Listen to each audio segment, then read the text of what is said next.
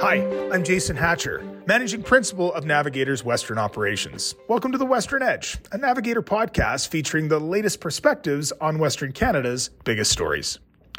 This week, we are continuing with part three of our mini series, where we're taking a look back on the year that was in politics and government across the Western provinces. Today, I'm glad to be joined by Alberta's Municipal Affairs Minister, Rebecca Schulz, who has been at the center of it all here in Alberta over the past year. Keep listening to hear a fantastic discussion with Minister Schulz about her new ministerial role, Alberta's new premier, of course, the Alberta Sovereignty Within the United Canada Act, and the government priorities heading into an election year. This week, it's all about Alberta, and this is the Western Edge.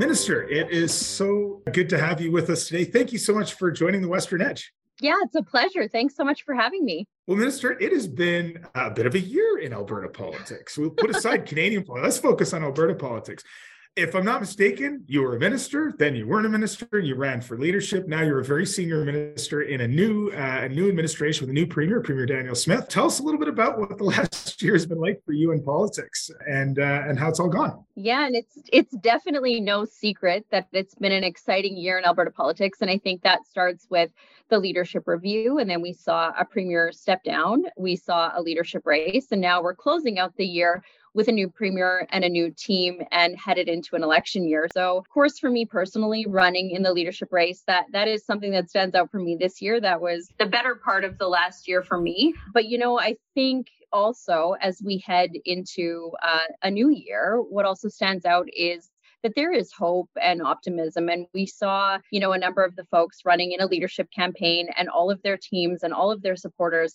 come together and say, you know, this is the process, this is how it works. We're grateful for the efforts of Premier Kenney. And now, you know, we are here to rally behind and support Premier Smith as we head into a very important election year where the, the discussion needs to be around the future of our province and, and who's in the best position to manage that. So it was an exciting year for all of those who love watching politics and for those who were in it. It was busy.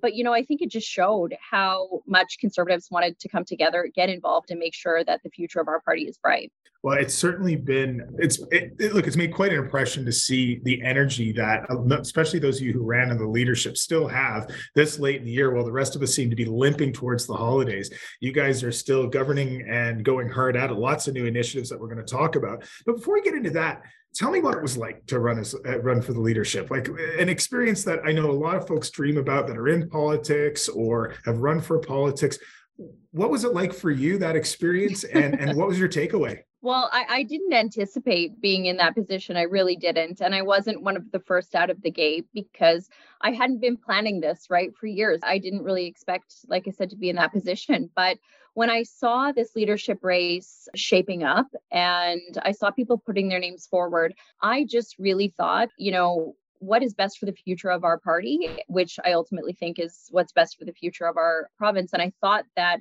I had a perspective, an approach, and a voice that was needed in that leadership race to show our party that we had diversity of opinions. And, you know, we always say our conservative party is a big tent party and we value uh, big policy discussions and different opinions, I, I truly think that gives us better policy and better perspectives. And so I really felt like it was in the best interest of our party to have my voice at the table and my perspective there. I enjoyed it. I have no regrets. I loved every minute of it. And in some ways, as I traveled across the province and met with Albertans and just heard from them what was top of mind rural, urban, north, south, east, west, it really reminded me why I got into politics in the first place. I, I didn't get into into this because I love bureaucracy. And we had been through obviously a difficult couple of years. I mean, we ran on jobs economy and supporting our energy industry and we ended up with oil price crash economic downturn and a pandemic so you know being out there talking to albertans and hearing from people who really truly want to see a successful conservative government lead us into the future of economic growth and prosperity uh, it reminded me you know, that's why I'm here. That's why I got into this because I want to represent people and take their views and their hopes for the future and their concerns and try to address those for the better of our province. Well, you know, you can see the energy, like I said a moment ago, and, and almost like an invigorated caucus. I think sometimes getting out of getting out of the dome and getting out uh, around mm-hmm. and seeing people, it, it energizes folks that that are passionate about representing their constituents. So now we've got a new premier, a very different mm. style. You can see that the caucus is, well, you can see the unity that we perhaps didn't see in recent years.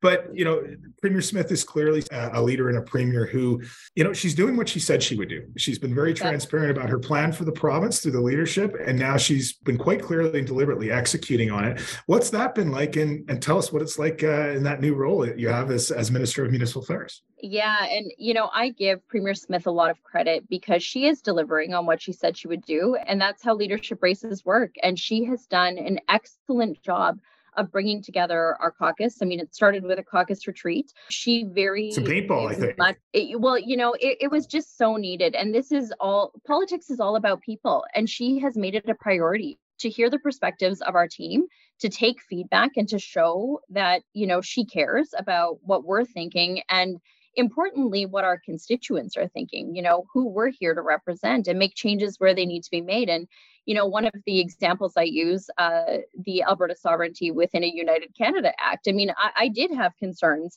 with that piece of legislation early on in leadership. And i, I always said look I, I get the intent. I get the intention of that act because albertans are frustrated I mean, when I was door knocking, even in my own riding in South Calgary, the top thing I heard is how do we stop the federal government from infringing on areas of provincial jurisdiction? That is top of mind for Albertans, no matter where I was across the province. So the intention of that act, I completely understood. But I wanted to make sure that it upheld the rule of law, the Canadian Constitution, and that it wasn't used as the opposition saying that it's well we get our way or we're leaving canada which th- that is not what this is about. And so you know it is though what the ndp is trying to make it about so i wasn't wrong there. But this bill addressed my concerns for sure and i think the premier is really putting that effort into building a strong team which as anybody who has been involved in politics know that that's where this all starts because we now yes we are making it through a legislative session but we're headed into a year where we're going to be out there uh, motivating our teams, our donors, and our volunteers to get ready for the next election. So I give Premier Smith a lot of credit on that front, and I think she's she's putting in the time and effort on that front, which will serve us well. I think going into the next year. And in terms of my new role in municipal affairs, I am really enjoying the new challenge. I loved children's services. I love the policy. But this is really an area where I get to build relationships with locally elected leaders and strengthen those relationships to solve challenging and complex issues that are facing our province. And I've always said no one level of government or no one person is going to solve these issues on our own. So you know it's an interesting file in that I, I, have things that i am specifically responsible for like the municipal government act and funding mm-hmm. formulas, but then it's also an opportunity to weigh into more complex issues like housing and mental health and addictions and you know infrastructure projects that cover a number of ministries and try to break down some barriers between government ministries and get some things done for albertans well, you know, there's there's lots to unpack there, but I want to stick stick with your ministerial role. We can talk about the Sovereignty Act maybe in a moment a little bit too, but I appreciate you bringing that up.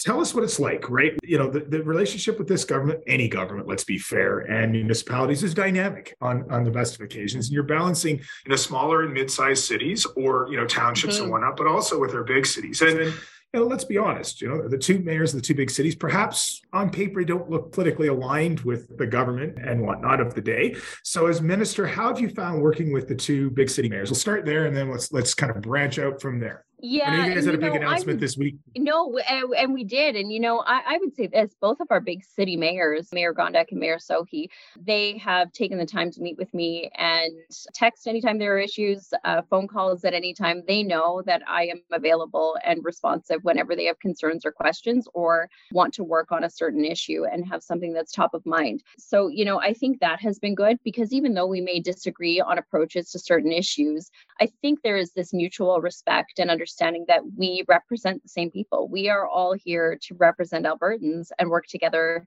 to make their lives better and make this province better for those we serve. So, you know, I, I think that there is a mutual understanding there, even though we may approach different uh, issues from a different perspective.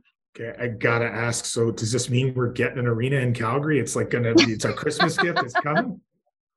you know, I, I, I can't make any commitments uh, to that just yet, but you know, Premier Smith did appoint uh, Rick McIver, so former uh, municipal affairs minister, former city councilor, to work with the city essentially to see if there's anything that the province can do to help move that project along.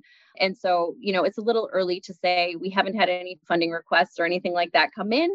Uh, but, you know, there is somebody specifically dedicated to making sure that the province is at the table there and willing to help. Okay, we won't go too far. How's that for a non-answer? It, it, well, I'll ask you one thing. Are you optimistic? you know, I am. I mean, the premier has said that she's supportive of this project, and so, um, you know, what that looks like or what that means, uh, I don't know. I think you know a lot of people recognize they want the battle of alberta to continue and you know this is a huge part of of calgary's economy but at the same time you know i think it's just a little bit premature for me to say i think that rick mciver is the perfect person to have at that table just given his experience municipally of course and in this role in municipal affairs and so i'm glad he's there to help from the provincial perspective well, you know, it certainly has appeared, you know, we've seen in the media reach out by both the big city mayors uh, talking about good dialogue they've had with you as minister and with the province. Tell us a little bit about some of the issues you're encountering. I mean, the government mm-hmm. seems to be very focused in, in, terms of the throne speech on affordability. Um, we know housing is a challenge. Is it different for the smaller municipalities uh, versus the big ones? Are you seeing some common issues? And what are the big issues that you're concerned about, you know, going into this winter and, and going into the new year? Yeah, and that's a great question. And, you know, it's something I think you kind of touched on in your last question that I didn't really uh, answer that well, but I, I can now that, you know, we have obviously different perspectives when it's coming to the big cities. The mid sized cities, of course, you know, have been saying that they want to be seen as different from the two main cities and, of course, the rural municipalities. And then we have rural municipalities. So the issues that I hear raised are often similar. I mean, as you mentioned, affordability, inflation, whether that's for people or project costs, that's obviously a top of mind concern, affordable housing, mental health addictions, and healthcare. These are things that are top of mind for municipalities, top of mind for our province, and it's because it's what Albertans are talking about. Now, how we see those issues arise in different size communities, I think that's where it's interesting. So, you know, for example, uh, the work that we're now doing, uh, setting up a task force in Edmonton, for example, to talk about mm-hmm. um, mental health addictions housing, and how all of those concerns come together. It's really recognition that different communities are going to see these issues present themselves in different ways. So, you know, what we're seeing in Lethbridge is different than what we're seeing in Edmonton. It's different than what we're seeing in Calgary, but we are willing to be creative and we want to be partners at the table working with municipalities and community partners, nonprofits, uh, experts in the area, service providers and say look let's let's all get in the room no ideology like putting all politics aside how do we make sure that we are addressing short-term needs while still all rowing in the same direction you know based on all of the strategic work that's been done around recovery oriented systems of care for example and where we're headed into the future in terms of making sure that we have shelter space and you know supports for people who need it but then that there is treatment and recovery options available when folks are ready to enter into those types of settings. So I'm really excited about that work. And, you know, I, I keep telling municipalities, your priorities are my priorities, right? And and I think that that will help us get to a good place in the best interest of Albertans. You know, that's really refreshing to hear. I think it'd be refreshing for, for a lot of Albertans to hear, but even those listeners across Western Canada, across the country, the idea of going in with, you know, a group of politicians being able to put ideology aside. How's, what's the reaction uh, been like to that? Has it kind of opened up doors? Do you, has it fostered sort of a uh, level of collegiality? Yeah, you know, I think so. And when we were talking about the task force with the city of Edmonton, hearing the police chief say that this is a refreshing approach where you know, we have a front page newspaper story kind of at the end of November, I guess. It, it was around that time where it, it, was really talking about the homelessness issues that we're seeing in Edmonton and, and community safety. But then when we really got to it, uh, it became a, a bigger conversation about shelter space. Uh, how many do we need? Do we have the same data? Are we working off of the same understanding of the needs of this very you know sensitive population right? We want to make sure that people have what they need and understand you know if we have supports in place why are people not accessing those supports uh, and making sure then that law enforcement is at the table. EMS, uh, ideally, hopefully, we'll have the fire chief as well. And then Homeward Trust, right? Which it's important to make sure that those agencies serving this this vulnerable population are there too. So, you know, certainly the feedback has been good, and you know, I think it was great because one of the things I had heard over the last three years was break down barriers and silos between different government ministries. And my approach is if there's an issue in a municipality, let's just get everybody in one room and fix this instead of writing each other letters for six months. Uh, so, you know, I think we're moving in the right direction. I think that's what the premier wants to see. She's a person of action and common sense. And so, you know, that's really kind of outlined our approach on this front it's, it's really really interesting to hear because it's such a complex problem whether it's you call it revitalization of downtown helping address some of the homeless challenges. I mean, it's the it's the confluence of so much between affordable housing, addictions, mental health, mm-hmm. you know, eh, security, and and and first responders. All of it wrapped in into into one. So uh, it, it seems bringing people together. That really seems to be the style of this government is is kind of throw everybody together and and see uh, see how it works. What role do your your your caucus uh, colleagues play in that? Because they're right out there on the ground. You know, do, are they a big part of sort of that approach of, of getting feedback from municipalities for you as well? Yeah, absolutely. And so, just since being in this role, I've had a number of my colleagues bringing forward issues that are top of mind for their municipalities. I mean, a lot of it is really around, uh, especially just where, where we're at right now in developing a new funding formula right? Sustainable, predictable, long term funding from municipalities, addressing some of those cost pressures, like I said, around inflation and how we're going to move forward in that type of environment. You know, with some of the rural municipalities, it's things like unpaid oil and gas taxes. That was a mm-hmm. priority and a commitment that I made uh, at RMA, which I think was maybe my second week on the job you know, but a commitment to work with RMA and uh, rural municipalities as well as the energy industry to address that issue as best we can moving forward.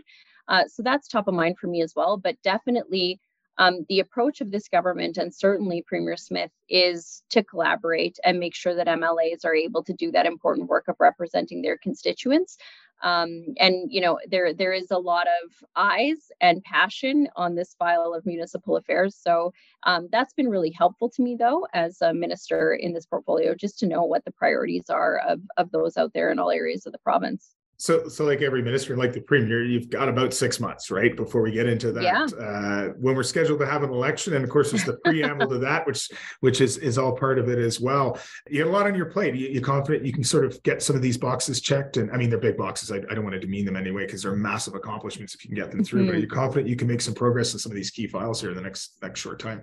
Oh, absolutely. And, you know, when I first uh, was in this role, I think it was maybe the first or second week. And I remember saying to my, my department, okay, so we're going to have this done by December and this done by January. And they kind of looked at me thinking, yeah, maybe not December. Uh, so we, I think we've shifted appropriately, but I think that's the that's the interesting thing when you're a new minister and there have been so many things on the go.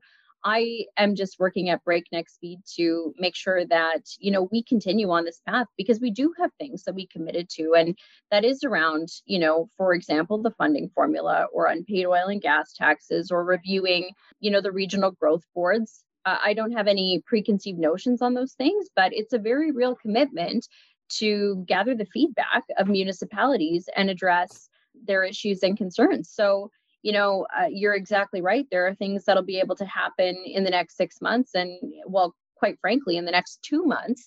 And then, you know, there are things that ideally we'll be able to address beyond May.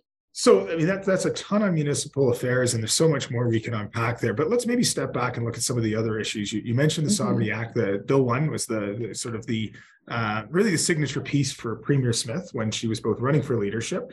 Uh, tell us what the reaction's been, because we've heard lots, right? And and as always, when there's a piece of legislation that you know has been talked about a lot, I said on, on a previous podcast, I had never seen so much chatter about something that no one had seen yet, but now we've seen it Um, mm-hmm. It was interesting to see that the pre, the premier is very willing to take feedback and, and made some some changes to the act. So, and I think that that shows that responsiveness. But what's the reaction you've heard? I know there's been concerns out of out of Calgary, for example, on the investment climate. Um, are you hearing those concerns? And, and what are you hearing not just within the province, but maybe from outside the province as well? You know, not really. And and we've heard this be discussed in the House as well. I mean, we've been asked this by the opposition, I think, every day since the bill was introduced. And, you know, it's interesting because there's been a there's been a few people who've raised questions around investor confidence or um, you know, the constitutionality of this bill. And I'll, I'll, be honest, those were some of the things, like I said, that I had questions about with early discussions around the bill. But I mean, as this bill was drafted, the premier did listen to the feedback and wanted the bill to very clearly address the concerns that were raised not only by other leadership candidates, but by some of our members and, of course, by Albertans. And so now what we have is a bill that allows us to push back and, again, just remind the federal government that there are areas of provincial jurisdiction, there are areas of federal jurisdiction, and that, you know, what we are looking for is that constitution to be respected, that we don't want federal policies infringing on our major industries or economic growth. So in fact, you know, in a way that's that's good for our investors. It's good for our job creators and our economy if we are standing up for the main industries that exist in Alberta. You know, I, I do know that what I have heard from uh, the business community is they recognize that, you know, there was uncertainty around uh, many of the moves the federal government was making. So we have a tool to push back. And, you know, I, I think it's also making sure that some of the rhetoric around this bill and what people think it is versus what it is, you know, we need to be clear about this that, you know, Albertans are concerned with Alberta being able to, you know, I always say reach our full potential, right? That our mm. energy industry can continue to compete um, worldwide, which they should. I mean, when we look at our environmental and social standards, I, I mean, we should be competing on the world stage when it comes to energy production, and we're going to defend that industry. It's not about picking fights it's about defending the constitutional jurisdiction that we have here in alberta. So you know I, I, think that that's now that people have had a chance to read the bill and see that uh, many of those concerns have been addressed you know that i think is is quieting down quite a bit. Well I, there's there's no question that this has been an issue you know in alberta for decades and decades and decades, uh, going back to when we actually negotiated the, the entry into the Constitution, mm-hmm. the formalization of the Constitution, repatriation of the Constitution, I should say. Yeah. Do you think this? How confident this is going to be effective? Because there's no question. The previous premier tried things. Premier before that tried things. You know, there's different groups mm-hmm. that have tried to approach it diplomatically, less diplomatically. You know, this is putting it right on the table, square there. Do you think yep. this is going to work? You know, I am optimistic, and the premier often uses this example, as does Minister Savage. I mean, when Minister Savage was at COP, and I I know the example has been that the discussion was around that final communique, and the federal environment minister saying, "Look, I can't sign on." to opposing continued production or winding down our oil and gas industry. Why? Because that is the purview of provinces essentially. And you know if i signed on to that communique i may have a legal challenge from a province and in, in our country that is an area of provincial jurisdiction. So i would say that's a huge win right? Yeah, and you know I, I think it's just a very important tool to say you know we are going to stand up for alberta for the future of our economy for Albertans. And, you know, we're seeing other provinces do that too. You know, the Saskatchewan First Act is a good example. So, you know, this is uh, where I think you see other provinces standing up and saying, you know, it, it is time for us as provinces to make sure that we are reiterating and protecting our provincial jurisdiction in the best interests of the people that we serve you know one of those areas of, of, provincial jurisdiction that is is really i think united all the provinces right now is healthcare. Yeah. you know we see on a daily basis you know calls for for the prime minister to meet with premiers. He's declined to do so. Seems like he wants to, to throw funding with with strings attached which is generally not done actually in healthcare. It might surprise canadians. It's kind of one of the the precedents that had not been set. You're at the cabinet table now. Obviously you're also a parent like myself. And you know we know there's pressures on uh, i think every cold and flu seems to have gone through my house and they're tough. They're tough on kids, mm-hmm. they're tough on parents, tough on new parents, particularly. You know, what's it like being around the cabinet table now? And what are those discussions and, and, and how is this a priority for the government? Yeah, and of course I can't speak specifically about what we talk about at the cabinet table, but it's a, it, but it's tried, a good question. Yeah. it's a good question though. And you're right. I mean, my own kids are seven and almost five. And same thing. I mean, we went through, I think it was 12 days of the cold with one kid and four days with yeah. another. And just as we recovered, it was back to the flu. And, you know, I think, again, I mean, this is where I really give a lot of credit to the premier. I mean, she hears these common sense concerns of everyday Albertans and does not let bureaucracy get in the way of solving those issues. And and the example of that is the Tylenol and Advil shortage, right? Because at a time like this where I mean, even for me, my son had a fever for 5 days. If you're a new parent and you don't have access to Tylenol and Advil, that is terrifying. And Scary, so where do you yeah. end up? You end up in the emergency room. And so, you know, I, I, guess I would say this is threefold. So, first of all, we had a premier who, again, full credit to her, said, This is an issue and we're going to solve it. And so she went and procured ibuprofen and acetaminophen at levels, you know, far surpassing what we're even going to be able to access at a federal level, which is amazing. And just pushing to say, what do we need to do to be able to meet the needs of Alberta parents? You know, and then again, there's all the work being done through health and healthcare reform, which is a top priority. It is the number one thing I can tell you that I hear in my constituency, but right across Alberta as well. So making sure that we do have family physicians, that people can access a family doctor so that they have a place to go and don't have to go to the emergency room. But then again, also staffing up our emergency rooms so that we can bring down those wait times. So all of those things are connected and you know the the work that's being done appointing an official administrator minister copping is working at breakneck speed not only to collect data where are we now so that we can actually measure where we're headed but again just focus on those things that are top of mind for albertans a lot of it around doctors wait times in emergency rooms and surgical wait times as well. Um, and ems of course is a is a top priority too. So let's look forward now. What uh, mm-hmm. we, will do it we'll do the two step uh, dance on this one. So put the election aside for a moment. What do you really see are the most important issues going in coming out of the holidays going into the new year here? You know it's uh, there's so much going on and we know elections are going to happen. There's going to be a lot of noise around politics uh, but from a governing standpoint, where, where are the priorities for the government for, for maybe the first quarter for next year? I know it's a short time. Yeah, and I would say, you know, our government is really focused on the issues that are top of mind for Albertans. So that is, of course, cost of living and inflation. Um, obviously, we at the provincial level, we don't have a lot of control over some of those inflationary pressures, but given you know the wealth that we see being a resource driven economy we are in a position to address some of those issues through our affordability measures and the support that we are providing, both targeted and broad based support for Albertans right across the province. Um, as well as healthcare, of course, as we've discussed, that is a that is a major focus of our government and our premier, uh, bringing down largely those wait times in emergency rooms as well as surgical wait times in EMS um, and really just taking common sense approach local decision making making sure that we're using our system effectively and efficiently.